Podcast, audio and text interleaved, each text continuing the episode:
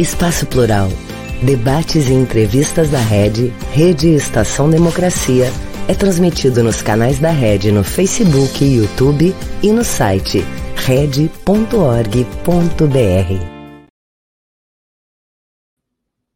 Olá pessoal, muito boa tarde.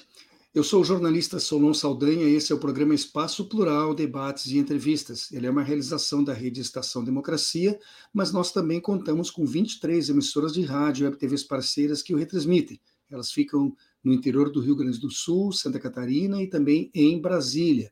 Hoje estamos com a nossa edição número 367 e nela estamos recebendo aqui como convidada Maria do Rosário, deputada federal eleita pelo Partido dos Trabalhadores aqui do Rio Grande do Sul, para uma entrevista exclusiva. Eu quero lembrar que a deputada é graduada em Pedagogia pela Universidade Federal do Rio Grande do Sul, tem especialização em violência doméstica pela Universidade de São Paulo e ainda cursou mestrado em Educação e doutorado em Ciência Política. Essas duas últimas titulações também aqui na URGS. É importante ainda destacar que a deputada exerceu o cargo de ministra dos Direitos Humanos entre 2011 e 2014. Com ela, nós estaremos aqui conversando sobre a aprovação do pagamento de pensão para órfãos do feminicídio, entre outros assuntos. Eu lembro a todos que este programa vai ao ar de segunda a sexta-feira, sempre ao vivo, das duas às três horas da tarde. Alguns dos nossos parceiros, entretanto, os vinculam em horários alternativos. Mesmo assim, se você não puder acompanhá-lo, saiba que os vídeos com as gravações ficam à disposição no nosso site, rede.org.br, e não apenas os vídeos do Espaço Plural, como também dos demais programas que compõem a nossa grade. Muito boa tarde, deputada, seja bem-vinda. Muito obrigada, Solon Saldanha, fico extremamente feliz com o convite deste lugar que trata da democracia, deste espaço plural, e realmente penso que os temas propostos para debate são bastante importantes. E todos os temas do Brasil estão à disposição de serem tratados num momento como esse, quando a gente vem a público, porque é uma obrigação de quem realiza a função pública também estar à disposição para exercer esta prestação de contas através de plurais veículos, plurais espaços de comunicação. Muito obrigada pelo convite. Deputada, no início deste mês eh, de março, mais precisamente no dia 9, né, algumas horas depois do Dia Internacional da Mulher, a Câmara Federal aprovou o PL 976 de 2022, que é de sua autoria, cujo texto garante pensão para crianças e adolescentes cujas mães tenham sido vítimas de feminicídio. Eu gostaria de ouvir o histórico da criação desse texto e da sua tramitação até ser aprovado. Qual foi a motivação sua ao propor e queria saber também se enfrentou alguma resistência dentro da Casa Legislativa? Esse texto, Solon, ele é fruto do contato muito direto com a população. Eu, em Santa Maria, há algum tempo atrás, visitando uma comunidade, ouvi uma avó me falar sobre criar os seus netos, ficar com os netos na medida em que tinha falecido, que tinha perdido a filha em circunstâncias violentas. E contando, essa avó contava, não apenas para mim, mas para a vereadora Marina Calegaro, lá do município de Santa Maria, e para a assessoria, para as nossas companheiras e amigas que estavam ali junto conosco, ela relatava a, a vontade de fazer o melhor pelas crianças, mas também da sua condição, das dificuldades econômicas, além da situação de perda da filha e numa situação muito triste, até porque ela própria, avó dessas crianças, ela própria mãe de uma pessoa com deficiência, também, portanto, com desafios de cuidados imensos com sua prole, seus filhos, netos, e uma trabalhadora, uma pessoa ainda seguindo, trabalhando com a faxina, trabalhando onde ofereciam uma possibilidade de renda para dar o sustento para aquela família, então ampliada, já sem a sua filha, por conta da situação de violência. Aquilo me tocou muito profundamente, viu, Solon? Porque eu, eu creio que a violência, é, de um modo geral, mas a violência contra mulheres não deve ser naturalizada, apesar dela ser tão cotidiana, às vezes a gente contar até nos, em segundos a incidência de violências como violência sexual, e até mesmo do feminicídio no Brasil, nós não podemos naturalizar um, um absurdo que é, é, a morte de uma mãe, de uma mulher, é, de uma, uma jovem ou uma senhora de qualquer idade, pelo simples fato de ser mulher e alguém avaliar-se dono da vida e decisor da morte dessa pessoa. E ao ouvir aquilo, eu me dei conta que essas crianças, elas estão órfãs de mãe e elas estão órfãs de pai, porque o agressor é o seu pai, aquele que levou à morte, possivelmente a pessoa mais amada por elas, a mãe, a sua cuidadora, a sua protetora, é o próprio pai.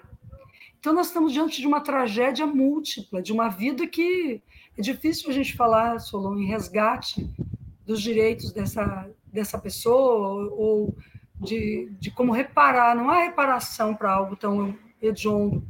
Tanto é que na lei do feminicídio, que eu participei e fui relatora dela, lá na lei sobre o feminicídio, nós colocamos o agravante da pena quando acontece na frente dos filhos, a morte da mãe, na frente dos pais, dos genitores dessa mulher também morta. E a partir desse contato, eu saí dali de Santa Maria com a ideia de que o Estado brasileiro deve assumir mais a responsabilidade, primeiro, de prevenir toda a violência, mas também com estes órfãos cujo pensamento da mãe, talvez o pensamento derradeiro dessa mulher tenha sido o que acontecerá com os meus filhos. E aquilo, esse projeto, ele nasceu, portanto, desta desta condição de escuta da comunidade, das mulheres. Ele nasce também da sensibilidade por mulheres que perderam a vida, que se preocupavam com seus filhos, nasce da responsabilidade com as crianças. E eu creio que é interessante dizer que ele é um projeto diferenciado, porque é, ele. Às vezes a gente vai apresentar uma matéria na Câmara dos Deputados e tem muitas outras que tramitam sobre o mesmo tema. E essa, existiam matérias análogas, semelhantes, mas como essa, não existia, assim, de, de uma forma tão, tão é, clara, nítida. O, outra matéria também tramitava semelhante. É, e aí nós superamos todas as dificuldades de aprovação, quando um parlamentar do Ceará, o, o deputado Alberto, ele também tinha uma matéria semelhante, ele aceitou é, fazer parte do, do processo de aprovação, sendo o relator da matéria. Então, nós construímos em conjunto, pluripartidariamente, e foi aprovado na Câmara, definindo o, o lastro orçamentário, e agora está no Senado, aguardando a, a definição e a votação no Senado, já com apoio do governo, com apoio desde a Câmara do governo do presidente Lula e com apoio especialmente da ministra das Mulheres, da ministra Cida, e da ministra Simone Tebet, porque ambas, Planejamento e Ministério das Mulheres, já se posicionaram e estão nos ajudando a aprovar para atender as crianças brasileiras que vivem essa tragédia. O, texto do projeto ele prevê eh, tempo de duração desse, desse, desta pensão, valor unitário por criança. Há algum detalhamento já né, nesse primeiro momento? Sim, é, prevê que a, é, a, a idade da criança é a referência vai até os 18 anos de idade. E prevê que é do momento em que essa tragédia acontece, ela é definida como feminicídio. Então, no momento do registro dela como feminicídio, já há possibilidade de, de adesão a este programa. Mas estabelecemos um corte de renda. Claro que, como não é a título de reparação, né, porque não repara, não há recurso no mundo que possa reparar, é, nós é, escrevemos na lei que é para famílias que realmente não têm a possibilidade de sustentar as crianças sem o, o, o aporte do recurso público, sem um, um benefício, que nem é benefício, mas uma pensão diferenciada. Então, é, se uma família, eu coloquei um quarto do salário mínimo per capita, porque criamos aqui o mesmo benefício que existe no caso da pessoa com deficiência. ou Sim. da pessoa idosa que é, não contribuiu com o INSS e tem direito a esse benefício por idade. Então, o benefício por idade, o benefício da pessoa com deficiência, também em situação de pobreza, ele é baseado neste um quarto do salário mínimo per capita. Nós avaliamos, inclusive, na hora da votação, que é um, um lastro muito. Um, um, um, piso muito, muito restrito, muito pequeno, porque, na verdade, uma parte grande das famílias possivelmente não, não vem a receber porque tem um, um ganho um pouquinho melhor do que isso. Então, eu, eu já vi que no Senado Federal pode vir a existir uma mudança que é colocar pelo menos famílias que têm meio salário mínimo per capita. Porque veja que essa mulher, se deixar dois filhos e receber o benefício por um, ela já não terá o benefício pelo segundo. A, a família que acolheu já não terá o benefício pelo segundo. Então, por isso também a Casa Revisora, que é o Senado Federal que recebe a matéria, pode oferecer ainda alguma, algumas mudanças. Se aprovado como está, vai para a sanção presidencial. Mas se forem feitas algumas mudanças, inclusive para abarcar e proteger mais crianças, nós teremos aí a necessidade de voltar para a Câmara. Mas a Câmara aprovou por unanimidade. Então, eu estou, ou, ou se não me engano, talvez com algum senão uh, pontual, mas certamente por ampla maioria nós, nós temos condições de aprovar e eu estou muito muito otimista que a gente vai estar criando uma política pública que não é só, é, ela não existe só, pelo que eu percebi, depois, inclusive, da aprovação, Solon, ela existe além da situação de atender essa família, para que a criança não vá para um abrigo, não vá para um acolhimento, possa ficar realmente com uma avó, com uma uhum. tia, possa ficar na família ampliada.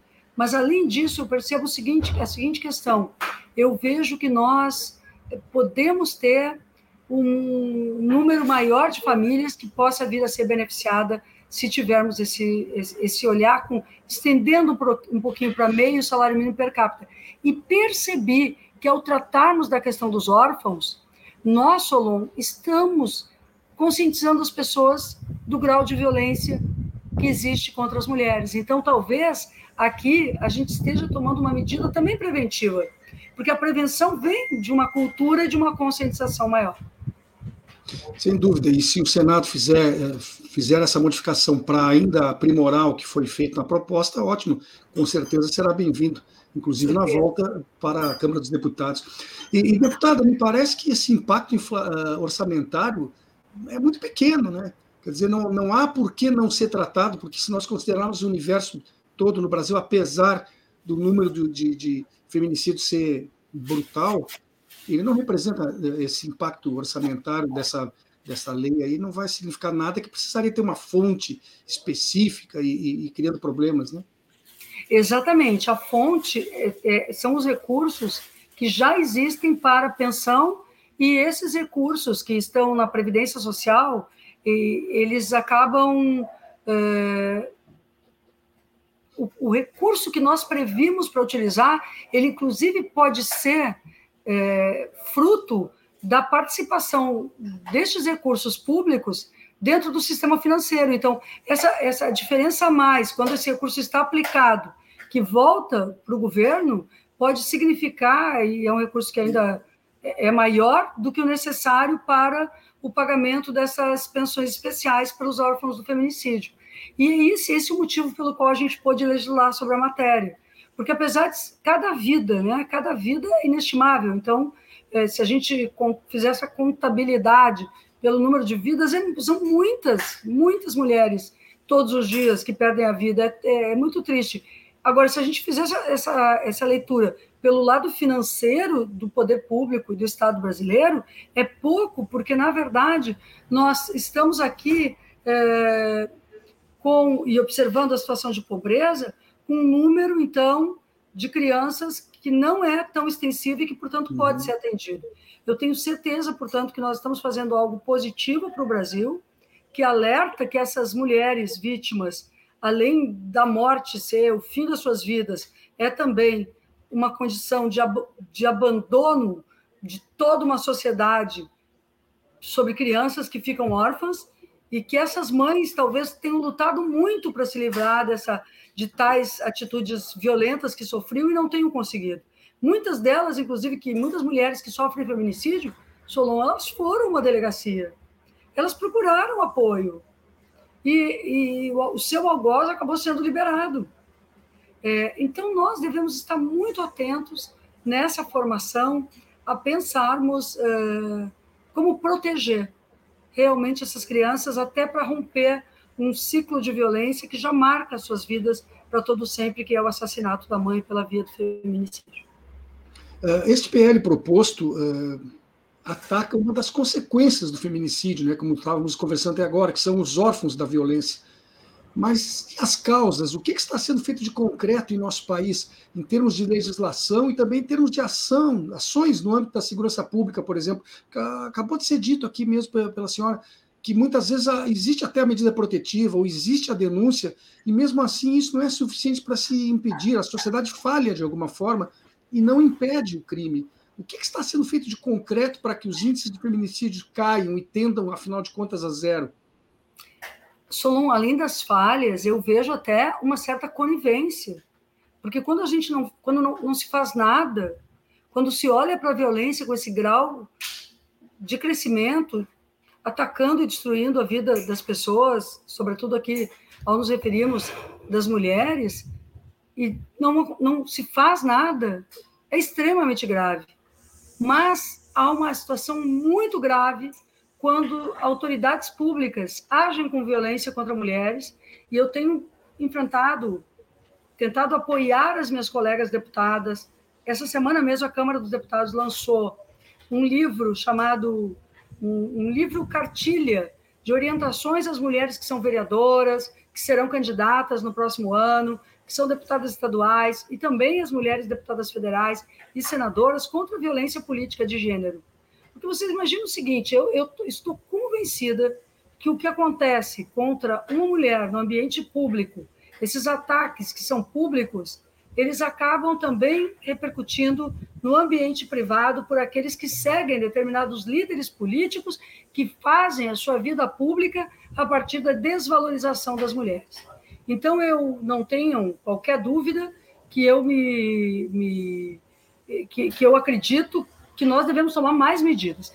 Neste sentido, eu estive com a ministra Cida Gonçalves, Maria Aparecida Gonçalves, que é a ministra da Mulher, eh, na semana passada, e ela está enviando para a Câmara dos Deputados um projeto de lei sobre as tornozeleiras eletrônicas, sobre o uso desse equipamento. A tornozeleira é algo fundamental para aquele que for liberado no ambiente da polícia não ser monitorado e não se aproximar daquela mulher que está com medida protetiva. Não adianta a Lei Maria da Penha existir e, e se tomar uma medida protetiva de afastamento do agressor da mulher e da família e ele ficar tendo acesso e, e não existir um monitoramento. Então, a tornozeleira pode ser fundamental para salvar a vida das pessoas, porque quando tu colocas a tornozeleira naquele indivíduo que está agredindo uma mulher, que foi e, e que foi por algum motivo que nós aqui podem existir vários, então eu também não conheço todos, mas se ele for liberado, ele precisará usar a tornozeleira, porque quando ele se aproximar da mulher na central de polícia, tem que apitar um alerta para que ela seja avisada, para que a polícia acesse a ela e a família e consiga atender. Então, a ministra Cida me disse que vai enviar esse projeto para a Câmara dos Deputados. Além disso, ela também é, anunciou que um trabalho contra esses grupos de ódio que estão ocupando a internet. Porque há grupos que são especializados na internet em orientar como atacar mulheres. Há também nisso mas isso, mas, mas isso é incitação a crime, ou seja, essas pessoas Sim. precisam ser localizadas e responsabilizadas. Podem ser responsabilizadas. No entanto, os provedores de internet, não só no Brasil, mas especialmente no Brasil, sentem-se acima da lei não querem prestar contas, não contribuem com, com, com a investigação ou com a agilidade necessária para enfrentar tirar do ar esses grupos. Porque estes grupos, há um absurdo aqui, que, além de tudo, esse tipo de atitude é uma atitude chama, que eles chamam de monetizada. Então, esses grupos de misoginia, de ataques às mulheres, que são formados para perseguir mulheres, para desfazer e humilhar mulheres, estes grupos, eles são formados, ocupam lugares na internet, são comunidades nas redes sociais e eles lançam eh, em plataformas como o YouTube e outras, eles acabam lançando uma forma pela qual os donos dessas plataformas, os que tomaram a iniciativa, recebem recursos. Quanto mais pessoas assistirem aqueles vídeos absurdos. E o ódio contra a mulher tem sido monetizado de uma forma, ou seja, ele tem valido dinheiro para aqueles que o proferem no Brasil, graças às plataformas que não estão cumprindo o seu papel de verificarem e de impedirem esse tipo de crime existente pelas redes sociais. Então, é uma das medidas que ela quer tomar. Eu, olha, pode ter certeza, Solon, quando as redes sociais são utilizadas para a violência e para incitar a violência, é, o, o que acaba acontecendo é que pessoas perdem a vida por conta disso. Bom, é importante saber que a ministra Cida está sensibilizada com essa situação, que vai tomar as providências necessárias. A senhora sabe se por acaso no pátio da casa dela tem algum pé de goiaba, goiabeira? Ah, eu imagino que não. É, eu, eu, eu não sei porque que eu pensei nisso agora, mas é só um parênteses, né? Mas me diga uma coisa, deputada: sendo o feminicídio um subproduto da educação machista, né, do desrespeito histórico que sempre se tem com as mulheres, e existindo quase que um consenso que isso demanda uma mudança na educação para que seja resolvido a médio e longo prazo o problema, o que fazer a curto prazo se a educação demora tanto para dar o, o retorno, apesar de ser o melhor dos retornos que pode ser dado? Medidas educativas que sejam uh, para além da vivência da escola, da universidade.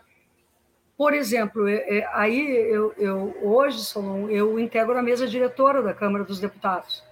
E uma das tarefas que assumi junto com a Secretaria da Mulher, que é interna à Câmara, e que tem também a Procuradoria da Mulher, que se relaciona com as assembleias, câmaras municipais, é enfrentarmos a, valoriza a desvalorização, os discursos com, que atacam as mulheres parlamentares. Até por ter vivenciado situações assim, eu me sinto muito responsável por jovens mulheres, por novas parlamentares que chegam a Brasília na maior bancada parlamentar que a Câmara dos Deputados já teve, 91 parlamentares, e que me dói profundamente quando eu vejo, como essa semana com a deputada Carol, Carol D'Artora, é, do PT do Espírito Santo, é, eu, eu, do Espírito Santo não, melhor dizendo, do Paraná, ela foi totalmente agredida em uma comissão.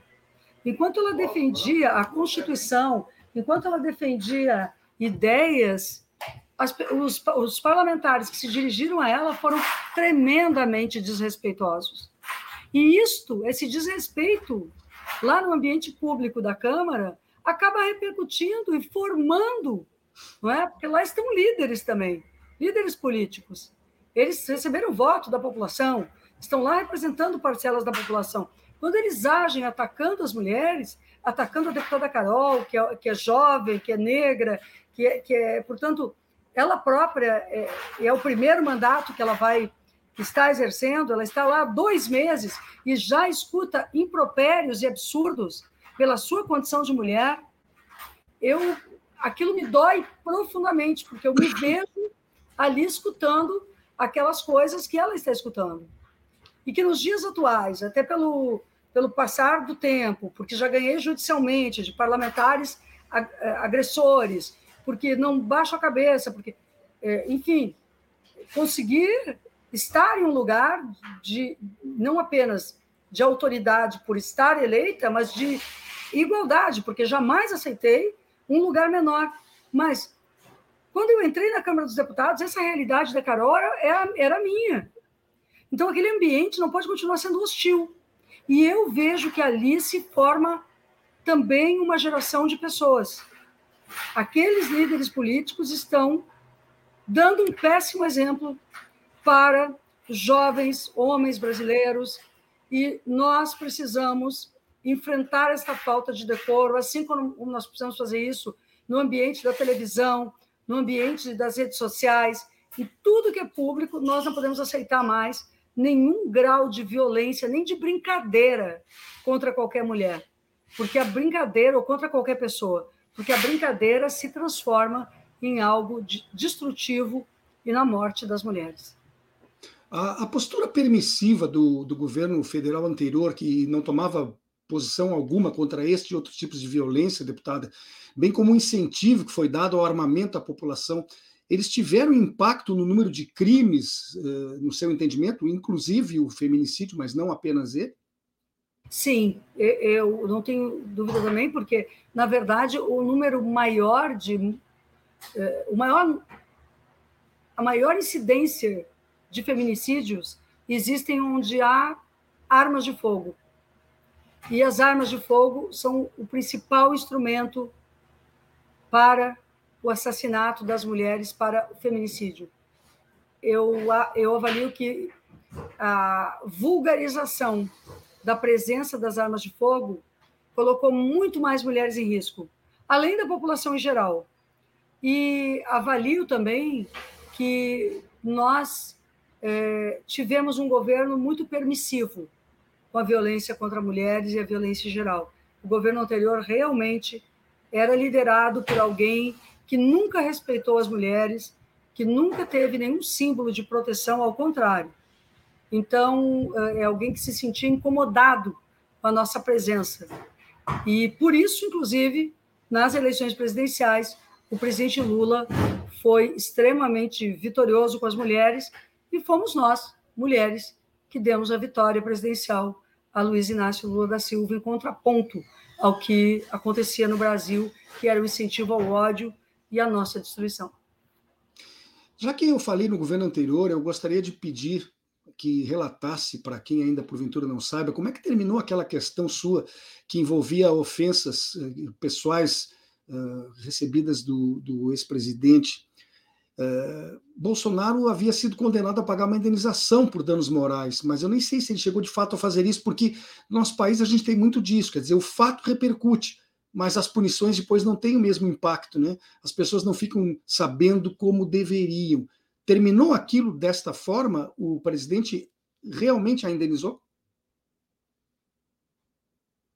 Deputada, eu acho que nós estamos tendo um travamento no, na imagem da deputada, uh, Babiton.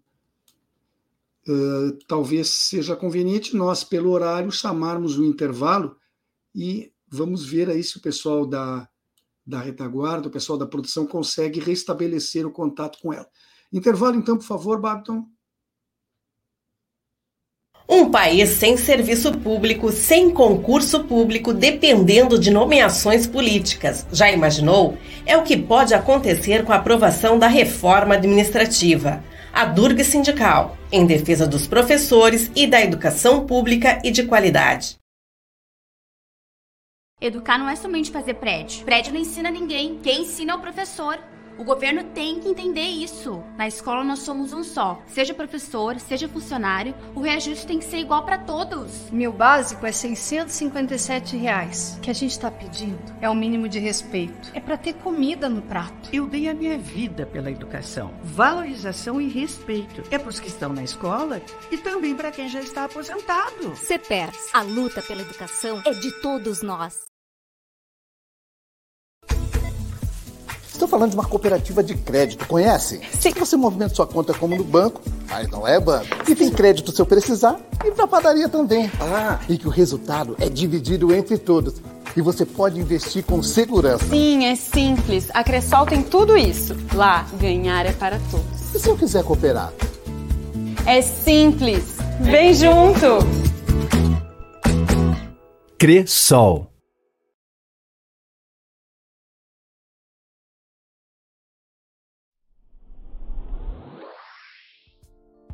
Você sabia que a Durga Sindical tem parceria com a Cressol? Uma instituição financeira para atender especialmente você, filiado filiada. Conheça os benefícios de investir onde você é sócio da sua cooperativa e todos crescem juntos. Lute coopere por um novo sistema financeiro. Para fazer parte, acesse nossas redes sociais e informativos da semana. Aproveite!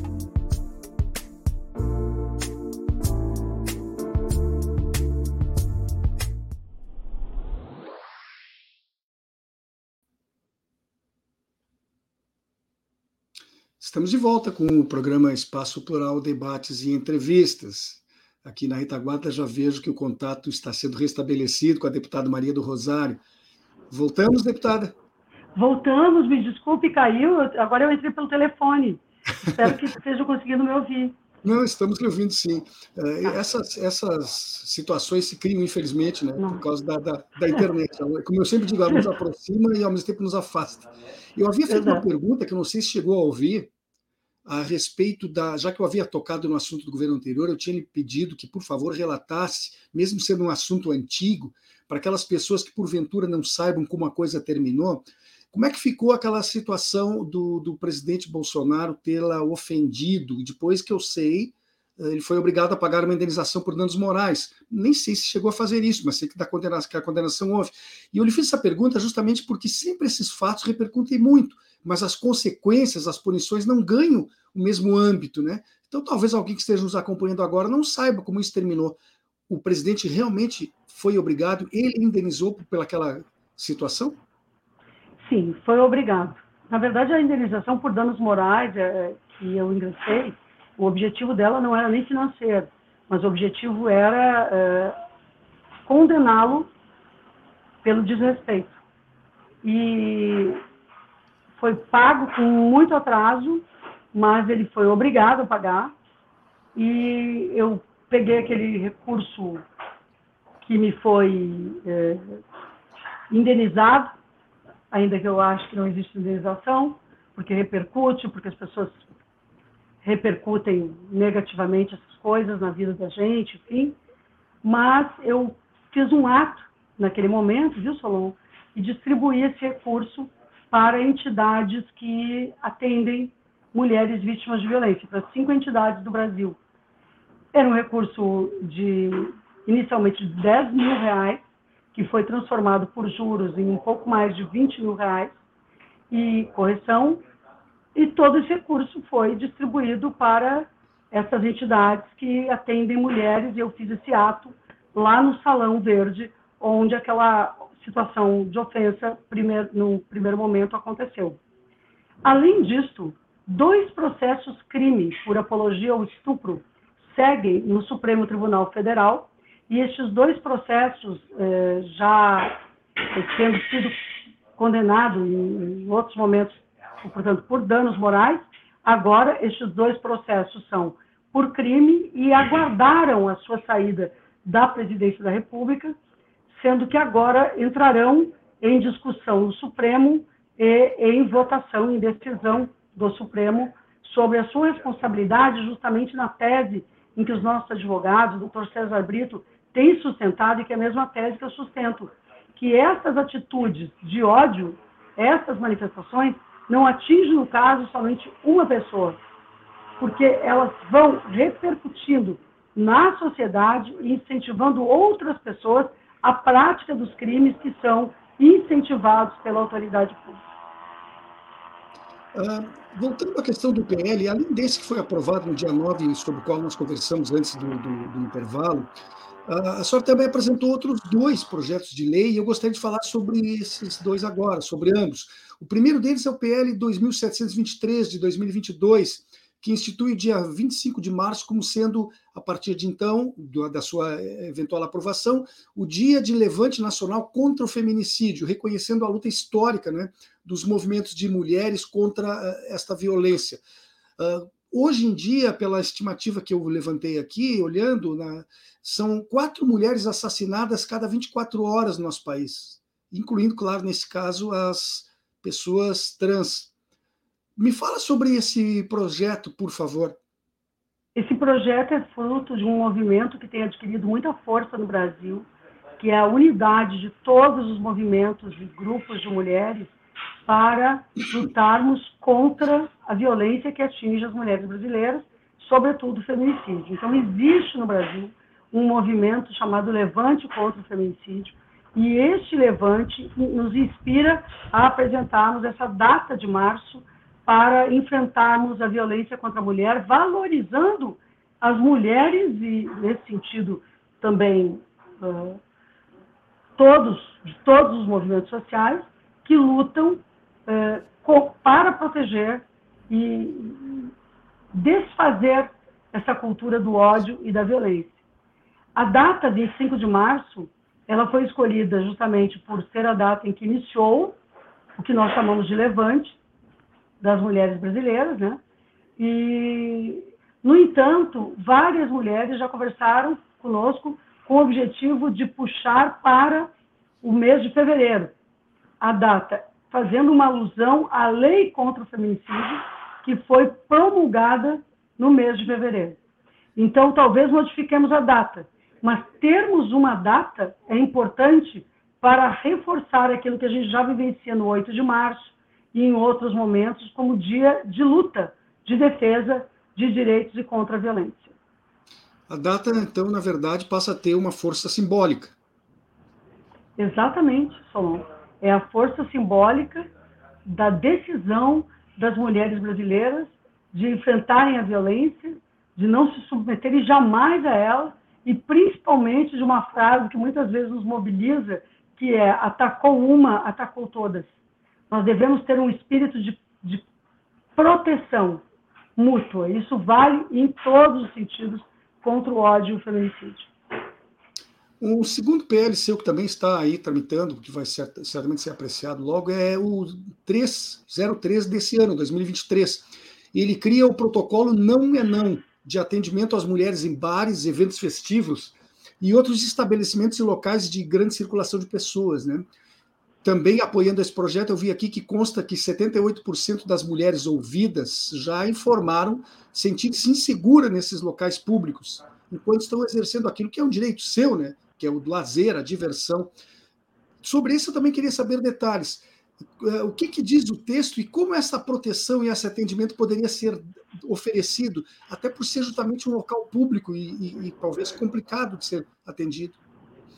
Esse, local, esse projeto está inspirado naquela situação muito concreta que foi uh, que teve lugar na Espanha, quando um jogador brasileiro uh, foi acusado de atacar uma mulher e estuprá-la. E a mulher, naquele local, numa casa noturna, ela conseguiu ser protegida, ser atendida, e a prova foi definida para a responsabilização desse agressor, justamente por existir na Espanha este protocolo não se cale, esse protocolo não é não. Então, o que nós estamos propondo aqui é justamente produzir uma, um, obrigatoriamente um protocolo em toda a casa noturna, todo ambiente de diversão, boate, shows musicais, em que as mulheres saibam que esse lugar que elas estão indo é um lugar que protege, que as protege da violência. O protocolo ele é constituído por um compromisso dessa, deste estabelecimento de cumprir determinadas regras, percebendo, através dos seus funcionários, servidores, colaboradores, que existe algum constrangimento ou algum ataque a uma mulher, os funcionários devem dirigir-se a ela, perguntar se está tudo bem, enfim, portanto, deve se colocar à disposição daquela pessoa.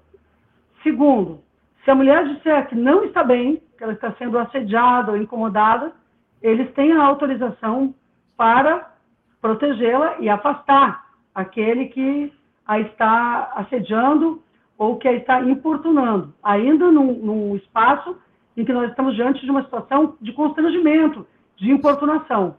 A casa, inclusive, poderá tirar a pessoa do ambiente. Pode a pessoa, enfim, ser colocada para fora do espetáculo, ou se estiver importunando uh, pessoas. Mas se acontecer alguma violência e essa mulher denunciar que ela foi vítima de uma violência, que as violências estão tipificadas como crimes no Código Penal, aí é diferente. Aí o protocolo da casa já define a proteção à vítima, a separação do ambiente que se encontra o agressor, a comunicação à polícia e é, há um aspecto importante que os próprios policiais nos orientaram, a preservação do espaço onde possivelmente aconteceu o crime, para que eles possam coletar provas, ou enfim, e ela vai ser encaminhada de acordo aí com os protocolos policiais ou de saúde, à delegacia, ou se for uma violência sexual ou uma violência física, vai fazer o exame de corpo de delito, a partir dali o Estado mesmo vai apoiar a casa noturna, naquilo que for necessário. Então tem uma parte que é o Estado vai, o poder público tem que apoiar essas casas, mas essas casas não são dentro delas fiscalizadas pela, pela polícia, pela brigada, não, não, nem poderiam ser. Então, os responsáveis pela segurança dessas casas vão, com este projeto de lei, ter um protocolo para seguir para a proteção integral e não, não para que não coloquem a mulher ainda numa situação de evidência negativa, de, de exposição, porque isso tudo é extremamente difícil e realmente as mulheres não se sentem protegidas, elas não se sentem tranquilas, muitas vezes indo com colegas de trabalho, com companheiras, ou, uh, enfim, parceiras de vida, é, namoradas também. Aquilo que a mulher decide sobre a sua vida, ela decide. Não é possível, entendeu, que ela seja julgada, atacada nesses espaços, desvalorizada, e que a gente não tenha no Brasil nenhuma medida. Então, observando isso que, que a gente viu existir na Espanha, nós queremos uma proteção semelhante e adequada à realidade brasileira para as mulheres brasileiras. Ou seja, termina a questão da neutralidade. E a segurança interna desses estabelecimentos não é mais para ser segurança patrimonial, né? e sim das pessoas que estão lá dentro, uh, usufruindo, enfim, desse local. Uh, aliás, esse, esse jogador de futebol que foi feita a referência, ele permanece preso na Espanha aguardando julgamento. E certamente a senhora já tem conhecimento de um outro jogador brasileiro, que creio que foi na Itália, já foi julgado e condenado por uma questão semelhante, por estupro, e que se encontra no Brasil. Agora está sendo solicitado que o seu passaporte seja recolhido e há um pedido do governo italiano para que ele cumpra a pena aqui no Brasil. Eu não sei se isso uh, possa vir a acontecer, mas certamente a senhora tem informações a respeito dessa situação, né? Olha, essa situação ela, ela demanda é, o cumprimento de regras sobre extradição, mas é interessante que o governo italiano e que o poder público da Itália é, é, esteja em contato com o poder público no Brasil, com o Estado brasileiro, para que, não existindo a extradição, exista, exista o cumprimento da pena no, no Brasil. Porque ninguém pretende afastar essa pessoa que foi condenada do convívio com sua família, enfim, se essa família vive no Brasil. Agora, a impunidade não pode ter lugar, e o Brasil não pode ser guarida, o Brasil não pode ter aqui um, um espaço de impunidade diante de uma condenação nítida, clara, como aconteceu na Itália. O mínimo que existe na relação entre os países, existente ou não, porque há uma diferente, existem diferentes opiniões sobre a existência do tratado de extradição com a Itália, mas eu te diria muito tranquilamente que impunidade não dá para aceitar, nem na Itália, nem no Brasil. Se não extradita o cidadão brasileiro, então que ele cumpra a pena aqui. Uh, antes foi falado, foi, eh, a senhora citou aí a questão da, da, da, da, colega deputada que está chegando lá em primeiro mandato e todos os problemas que ela e outras podem estar enfrentando por essa situação. Não é o seu caso justamente pela sua grande experiência. A primeira vez que assumiu lá em Brasília foi em 2002, né? Portanto, são duas décadas aí. Então, aproveitando essa sua experiência, eu gostaria de saber se concorda ou não com a afirmação que eu tenho ouvido de vários observadores políticos que dizem que nunca é, aquela casa foi tão conservadora como é agora. Isso é real na sua opinião? E se é, a que, que se deve esse fato? Bem, Solon, eu acho que não se trata de conservadorismo, porque o conservadorismo ele se apresenta inclusive como respeitoso. Se trata do descumprimento do decoro, do regimento e da Constituição. Esses episódios de ataque às mulheres, de desrespeito às mulheres, eles não serão tolerados. Nessa legislatura, eles estão realmente sendo enfrentados. Se depender, eu tenho conversado muito, somos de partidos diversos nessa mesa diretora, mas eu tenho conversado muitíssimo com os meus colegas de mesa diretora para fazermos juntos o enfrentamento a tal desrespeito, para sermos um bom exemplo ao Brasil e, e às mulheres, de modo geral, e aos homens brasileiros também. Então, eu, eu vejo que não, não se trata de conservadorismo, se trata de desrespeito à lei, à Constituição, ao decoro, à, à ética, porque até agora, sempre esse tipo de atitude foi premiada pela impunidade. Vários se valeram dessa impunidade para seguirem fazendo com que a utilização das redes sociais tenha esse sentido de, de promover situações de, de ódio, de desrespeito e tentarem ganhar pontos atacando justamente as mulheres. Nós não vamos nos submeter a isso jamais. E volto a dizer, as mulheres mais jovens que chegaram à Câmara dos Deputados, elas sintam, e eu me encontro na mesa diretora com esse sentimento, que elas estão também sob nossa responsabilidade. Nós vamos defendê-las para o exercício dos seus mandatos, porque não é democrático que sejam eleitas e não possam exercer seus mandatos sem que, sem que se criem estereótipos que as atacam ainda mais. Porque todo estereótipo, toda forma de desrespeito à mulher é uma forma pela qual reverbera, continua, muitos anos depois, esse ataque acontecendo. Mas e, e, na atividade parlamentar do dia a dia, sem considerarmos essa questão específica da, da falta de decoro, que é evidente e já foi citada, a, a atual Câmara é mais uh, conservadora do que as anteriores, a sua, na sua na, Constituição? Na votação de matérias que digam respeito uh, às questões, enfim, uh, da igualdade entre as pessoas, talvez neste plano que as pessoas acostumaram a chamar de costumes, e que eu acho que são medidas culturais, que são, na verdade, medidas para uma sociedade com mais justiça e equidade, talvez tenhamos realmente uma Câmara mais conservadora com a dificuldade de votar essas matérias. Mas é, também a nossa pauta no Brasil de hoje não é vinculada tanto a esta agenda.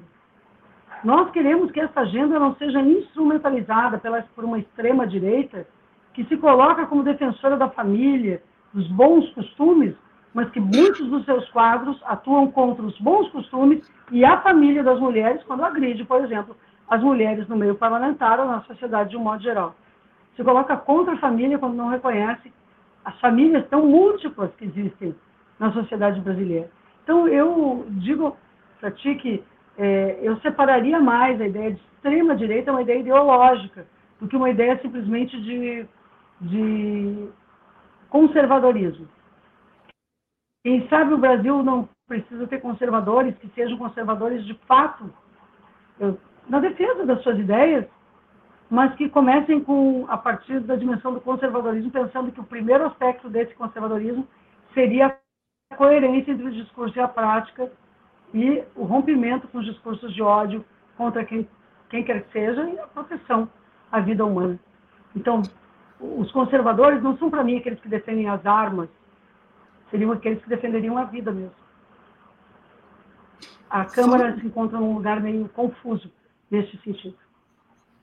Falando um pouco mais até de política, mais do ponto de vista partidário, a senhora acredita que o governo Lula, que está aí agora com 90 dias, né, está no seu início ainda, ele está conseguindo atender às expectativas do seu eleitorado e do povo brasileiro? Ó, oh, tivemos uma nova queda. Babton certamente ela irá retornar, porque ela já fez isso na vez anterior. Uh, podemos chamar algum, alguma outra, algum intervalo extra aí. Quero só lembrar, então, antes até de você chamar, Babita, eu vou lembrar aqui para quem chegou depois que nós estamos entrevistando hoje, aqui no nosso programa, a deputada federal Maria do Rosário, que foi eleita pelo Partido dos Trabalhadores do Rio Grande do Sul, e ela está nos concedendo uma entrevista exclusiva aqui para a Rede Estação Democracia. Eu acho que o sinal dela já está voltando, voltou a deputada. Tudo bem? Retornando. Fica caindo a minha internet. Desculpem realmente os nossos telespectadores aqui, as pessoas que estão acompanhando. Não, mas, mas tá, felizmente está bem clara a entrevista, mesmo com esses pequenos percalços. Eu havia lhe perguntado, não sei se chegou a ouvir, a questão mais de política partidária mesmo. O governo Lula completa agora 90 dias da, da sua posse. Na sua, na sua opinião, no seu entender, é, ele está atendendo às expectativas do seu eleitorado e do povo brasileiro em geral?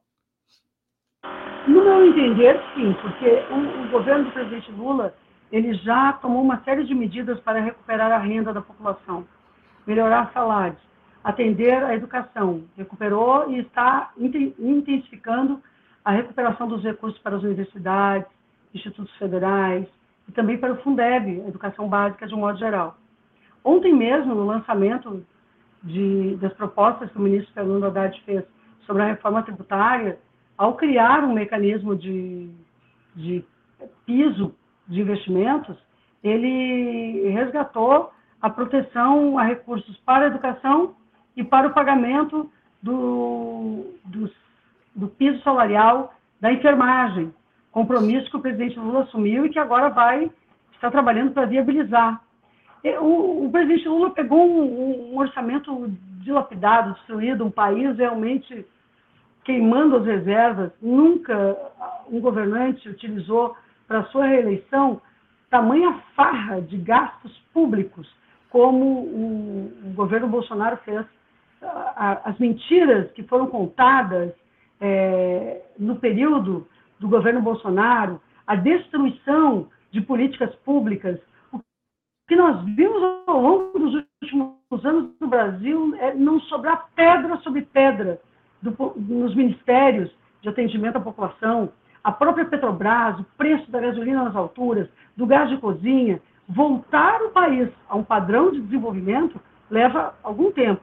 Mas essa reforma tributária que está sendo proposta, que visa colocar os pobres no orçamento e os ricos, sobretudo os muito ricos, a pagarem imposto de renda e tributos de um modo geral, isto vai fazer a diferença para o Brasil.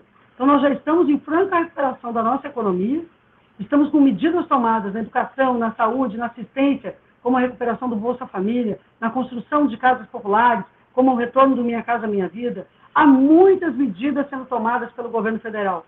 Quando eu penso assim, olha, se comprometeu e já reajustou o valor per capita da merenda escolar para as crianças. Se comprometeu e já iniciou as obras que estavam paradas das creches.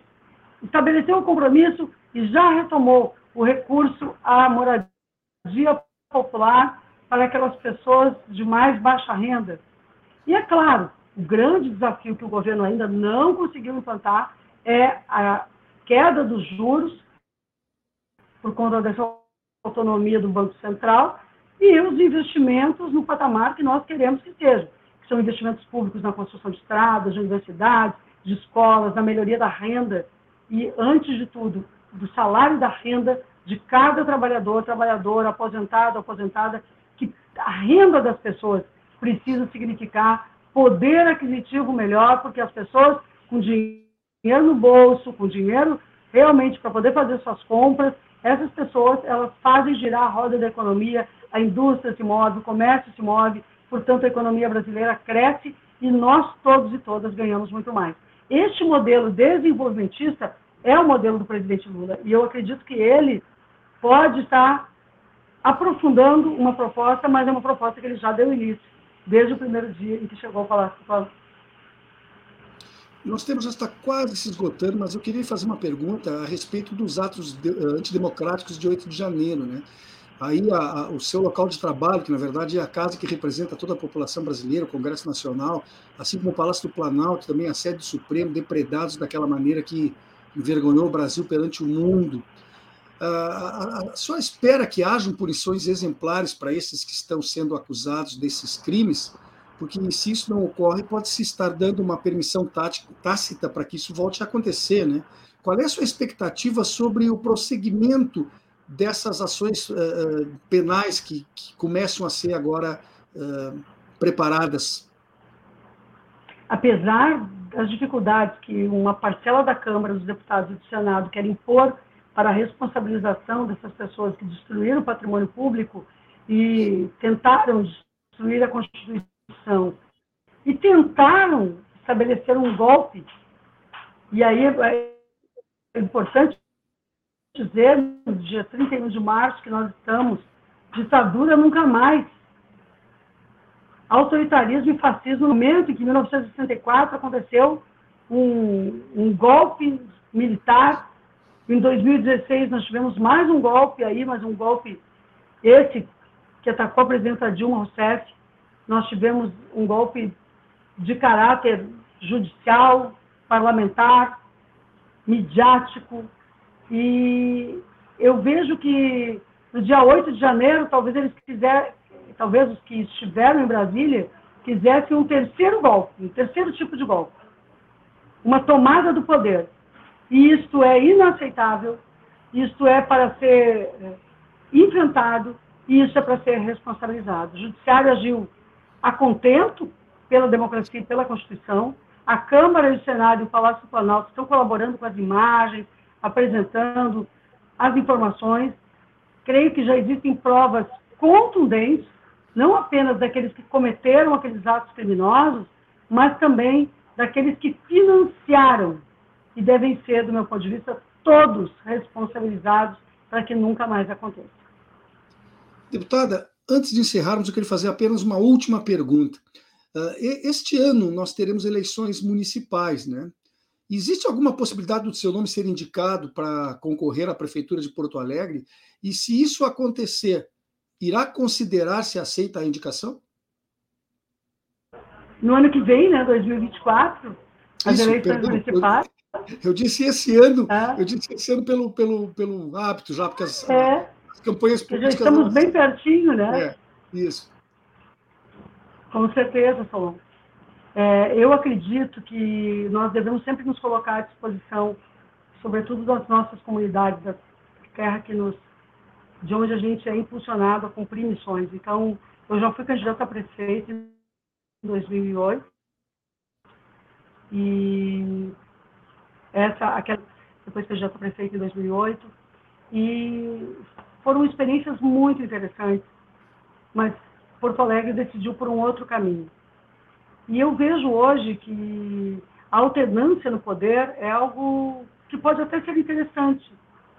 Mas esse grupo político que dirige Porto Alegre já está desde então no poder na cidade de Porto Alegre. E vejo comunidades abandonadas, e principalmente a lógica de privatizar tudo. Entrega tudo entrega o sistema de saúde, entrega os espaços públicos, os parques, entrega tudo. É a linha que a Prefeitura de Porto Alegre tem assumido. Eu, ao me contrapor a essa posição, me coloco sim à disposição, mas para uma unidade, porque eu acredito que nós devemos ter uma unidade com o PSOL, uma unidade com o PCdoB, uma unidade ampla com os setores populares, com os movimentos, com os sindicatos, com as associações de bairro, e inclusive com partidos que estão próximos nesse diálogo com o presidente Lula no plano nacional, como o PSB, como PDT, nós temos que ter a abertura e fazermos esse diálogo acontecer da melhor forma possível. Então, eh, me coloco para diálogo, mas sem qualquer imposição, com a vontade de servir a nossa cidade e construir. E se vier a ser escolhida por um conjunto de partidos, ainda é cedo para essa decisão ser tomada, estarei eh, me preparando para bem representar uma ideia de mudança da cidade no seguinte sentido: uma cidade para todas as pessoas que vivem o seu cotidiano, aquelas que tomam ônibus, aquelas que vão às unidades de saúde, aquelas da região central, dos bairros periféricos, dos bairros das camadas médias. É preciso uma cidade que as pessoas transitem mais entre si, vivam mais a realidade, vivam mais como comunidade. Um pouco disso que eu penso sobre Porto Alegre, uma cidade extremamente cultural, uma cidade extremamente é, ligada ao meio ambiente, com tanta coisa sendo destruída. Está na hora da gente, da gente dizer né, que fica o que está bom, mas vai mudar o que não está. E eu quero construir com o povo de Porto Alegre, mas também numa ampla frente. Por isso que não, não posso dizer assim, coloco o meu nome. Eu me coloco na construção dessa frente primeiro chamar esse conjunto de partidos, PCdoB, PSOL, cito esses dois que são sempre muito próximos eh, da nossa, do nosso pensamento, que estão ajudando a reconstruir o Brasil, mas outros também, para trabalharmos juntos um futuro para a nossa gente, para a nossa cidade, coerente com o presidente Lula para o Brasil. Bem, para quem, quem entende um pouquinho de psicologia, vai perceber que o meu ato falho de ter puxado a eleição de 2024 para 2023 talvez seja, no fundo, uma preocupação que as coisas terminem logo, né? Mas então eu peço desculpas pelo meu equívoco, mas a pergunta está mantida e, e tenho certeza que ela foi bem respondida. Uh, deputada, muito obrigada pela sua participação, pela sua disposição, pela sua boa vontade de nos atender aqui no Espaço Plural. Um grande abraço, Solon. Obrigada por esse espaço plural. Estou à disposição e faço votos que sempre se fortaleça. Já eu ouvia no início já o número, o número dessa edição é 300 e 367. 367. Então, parabéns por esse conjunto de programas e que esses espaços, que são, na verdade, espaços da democracia, se fortaleçam. Obrigada pela oportunidade de conversar contigo e com os participantes do Espaço Plural. Tudo Já atingimos 900 entrevistados. Muito obrigado de novo pela sua presença. Hoje nós contamos aqui com Maria do Rosário, deputada federal eleita pelo Partido dos Trabalhadores do Rio Grande do Sul. Uh, ela que também, como eu disse na abertura, é graduada em pedagogia e tem especialização em violência doméstica, estudou também e tem mestrado em educação e doutorado em ciência política, tendo sido, inclusive, ministra. Né? Ministra dos Direitos Humanos. Estivemos conversando aqui sobre a aprovação do pagamento de pensão para órfãos de feminicídio, um PL de sua autoria que foi aprovado, que está agora no Senado para apreciação, entre outros assuntos. Antes de encerrar, eu quero convidar a quem está nos acompanhando agora para que também assista daqui a pouco, às 18 horas, o debate de conjuntura econômica aqui na Rede. Os apresentadores Volney Picoloto e Adalmir Marquete estarão tratando das perspectivas econômicas e políticas na relação Brasil-China, com dois convidados. São eles o doutor em ciência política Diego Patasso e o professor do programa de pós-graduação em desenvolvimento rural da Universidade Federal do Rio Grande do Sul, Sérgio Schneider. No mais, concluo deixando aqui os meus mais sinceros agradecimentos a quem esteve conosco na audiência até este momento, nos prestigiando. E reitero o convite para que estejam sempre, de segunda a sexta-feira, das duas às tardes, que eu estarei aqui esperando. Um bom final de semana a todos, um grande abraço e até lá. Muito obrigado de novo, deputado. Espaço Plural é exibido pelas redes sociais dos seguintes parceiros: CUT RS, Rede Soberania, Rádio Com Pelotas, O Coletivo, Rádio Ferrabras FM de Sapiranga, Coalizão do Movimento contra a Discriminação Social, Coletivo Pão com Ovo, Jornal Brasil Popular e TV Caxias em sua página no Facebook e pelo canal 14 da NET Claro, Jornal Já Porto Alegre, Portal Litoral Norte RS e Terra Livre Rádio Web de Ulha Negra, Passo de Torres TV, para Desporto TV e Paideia TV em seus canais no YouTube.